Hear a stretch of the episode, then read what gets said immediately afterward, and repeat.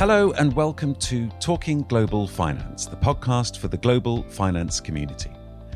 For decades, the Isle of Man has been a centre of global finance. Located in the heart of the British Isles, this crown dependency has built an enviable reputation as an international financial centre, or IFC, offering unparalleled expertise to suit diverse needs. Now, it'll come as no surprise, but at the core of any successful IFC lies a strong legal system. The Isle of Man is no different in this respect. In fact, the island system is particularly attractive for many overseas investors, combining as it does the best of the UK's legal code with the robustness and freedom of the Isle of Man's own independent legal system. In this edition of Talking Global Finance, we're going to take a closer look at how important that legal system is in supporting a strong and stable IFC. What services do investors depend on most? How important are international partnerships? And where does local experience and knowledge make the difference when it comes to seeking the best support and advice? I'm your host, John Cronin, and to explore these questions, I'm more than delighted to be joined by Peter Klukas, Managing Director of Cains Advocates, one of the Isle of Man's oldest law firms. Peter, welcome to Talking Global Finance. Thank you, John. It's lovely to be able to talk to you again and to have the opportunity to discuss these issues with you. Well, it's a pleasure to have you on the podcast and have the opportunity to speak to you, Peter.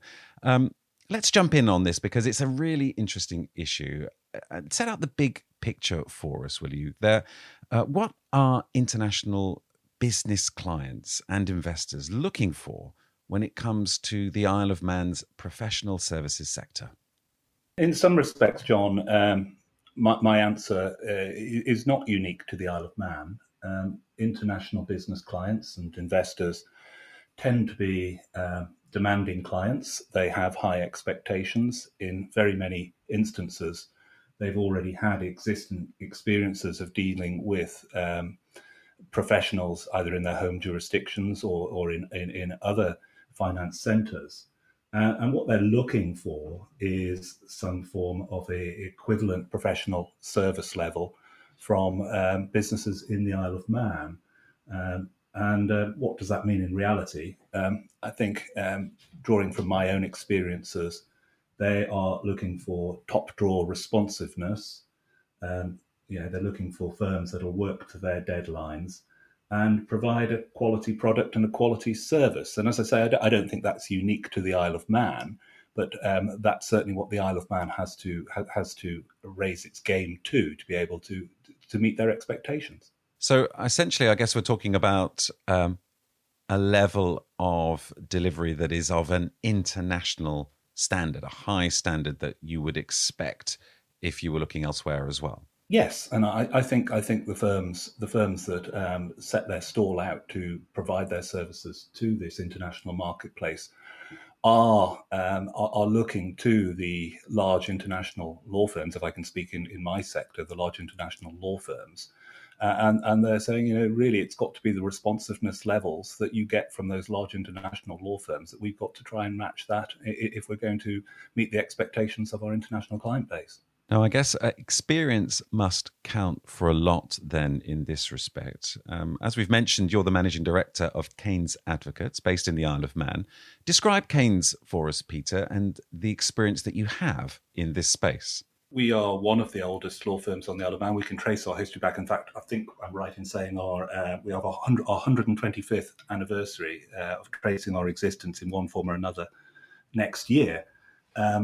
But I think it's more relevant in the context of what we're talking about today to really talk about the Cains history over the last 40 years, when over that period we've made a deliberate choice to move the firm into a place where we are servicing the corporate legal services for international and domestic clients.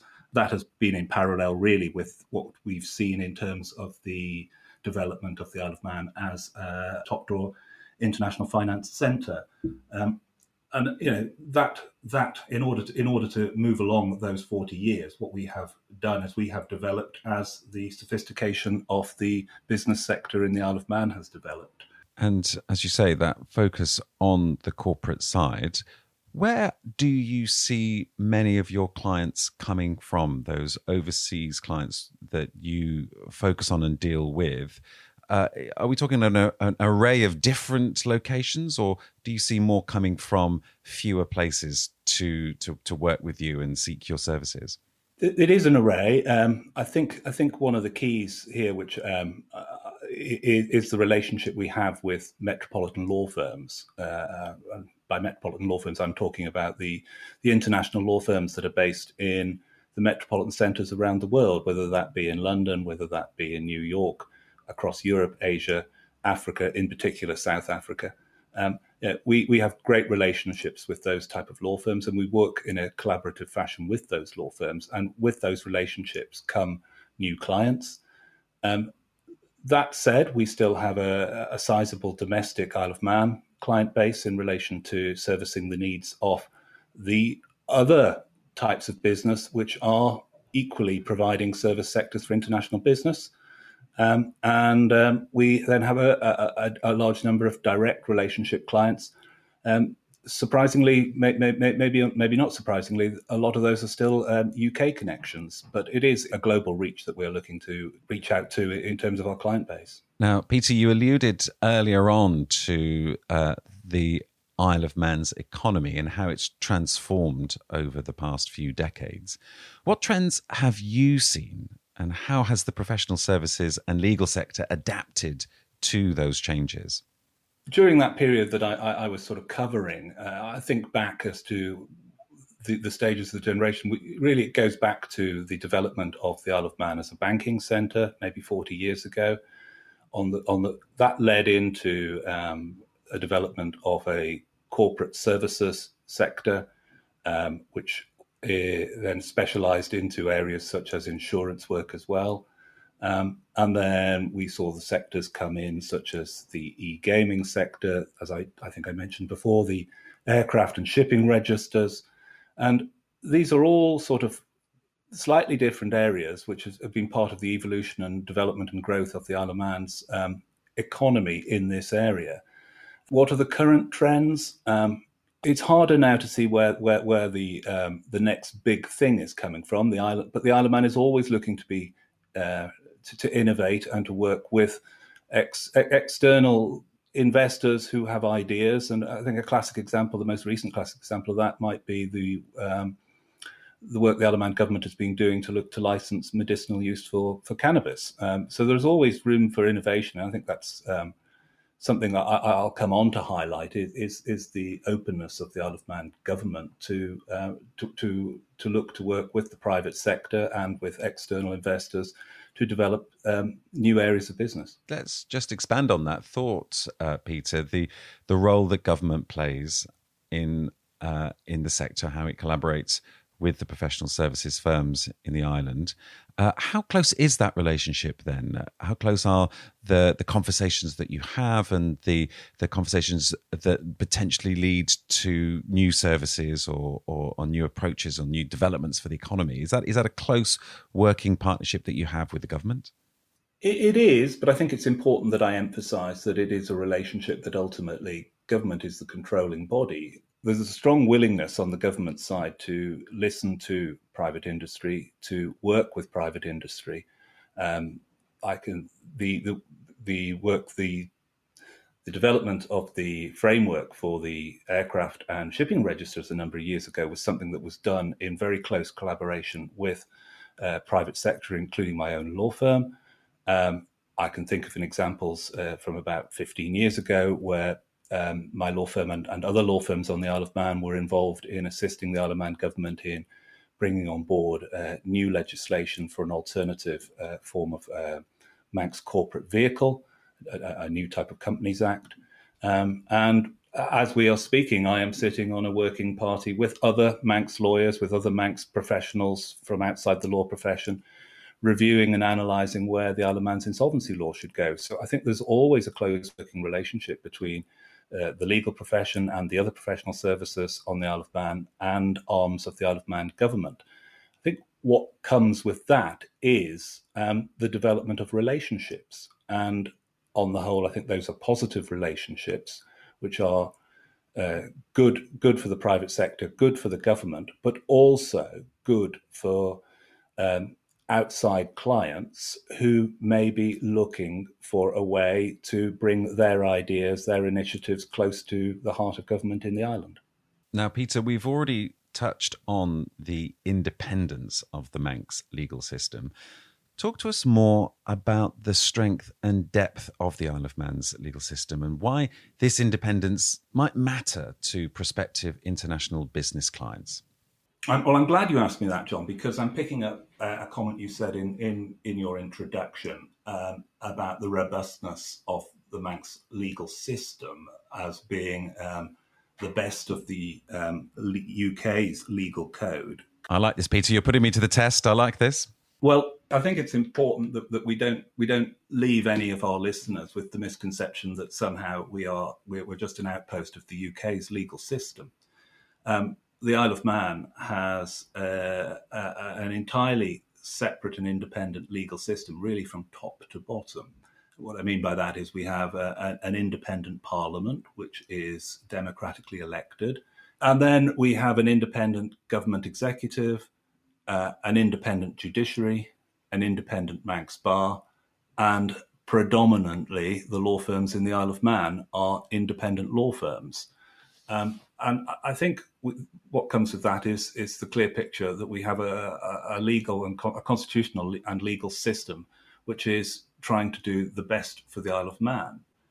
But I think it's important that those that might be looking to be introduced to the Isle of Man are reassured by the fact that our legal jurisprudence goes back centuries, that we do look to the English common law system as being the basis for our legal system, and that we do rely upon the decisions of the higher English courts, and in more recent times, indeed, higher courts from Commonwealth common law jurisdictions to provide us with persuasive precedent law in terms of the way the courts interpret our laws. But it is entirely a Manx approach to lawmaking, and it's entirely a Manx approach to the way in which the Manx judiciary interpret those laws.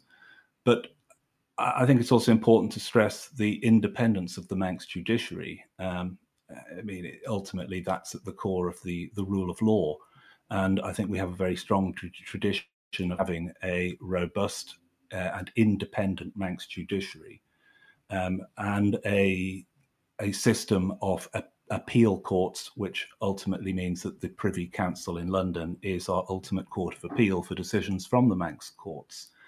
And I think that's reassuring, because in international finance and international business, where contracts are being made and ultimately those contracts they need to be adjudicated upon by a judicial system, I think it's reassuring to know that we have a sophisticated, robust and independent Manx judiciary and a long-standing and well-tested appeal system to allow litigants the comfort and reassurance to know that the contracts that they made will be upheld if they're in the right. So reassurance on the independence of that of the system there that you highlight. Robust regulation, of course, though, is also essential. Regulation within an IFC, of course. What's the Isle of Man's story in this respect? How tough is the regulator, and what role do they play? I think, John, it's one of those areas where, you know, different peoples have different views of regulation. My own view is now that I agree with the premise of your question, that really robust regulation is now essential in any jurisdiction that wants to hold its head up and do good business across the globe. And I think the time for that to have a debate around that has really passed. The island does take an extremely robust approach to regulation, and it has developed its laws really, in my view, with a view to being in the vanguard of keeping our regulatory regime, in particular in the areas around combating money laundering and terrorist financing, really in line with the best of international standards. Peter, just a final thought.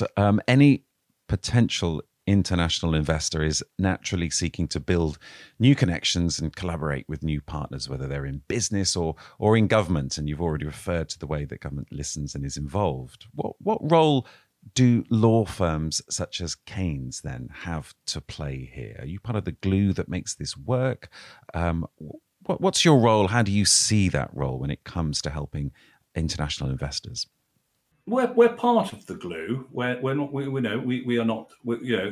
I think it would be wrong to say that law firms in the Isle of Man have some form of unique relationship with government or really unique connection that I think the accountancy profession, the corporate services profession, all these professions have in their own way their own close working relationships with different parts of government. But we're a small jurisdiction. And the key players in each jurisdiction, and in particular, for instance, my firm or the larger competitor firms to me, law firms to me in the Isle of Man, we have worked in collaboration with government on a number of projects, and I alluded to some of them earlier in this discussion. And the consequence of that is I think we build up trusted relationships with key parts within government. And that can be an advantage. I'm not trying to, we're not lobbyists, as I wanted to emphasize, At the end of the day, the government will do what the government wants to do. But I think it is very important that we do have that relationship, that we can access the right people within government if people come to us with new ideas or suggestions of different ways to do existing business, that we can create that dialogue and get those introductions very quickly. And I think the work that we've done with government and our reputation generally is such that we are trusted, that the fact that we can make that introduction gets that client, gets that idea on the table and listened to, perhaps quicker than not having that local connection. Well, Peter, it's been a fascinating conversation, but unfortunately we are out of time now. It just leaves me to thank my guest, Peter Klukas, Managing Director at Cains Advocates in the Isle of Man.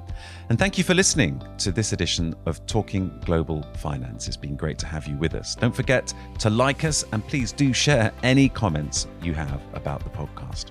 And if you want to find out more about what the Isle of Man could offer you or your business, go to Finance Isle of Man. That's all one word, financeileofman.com.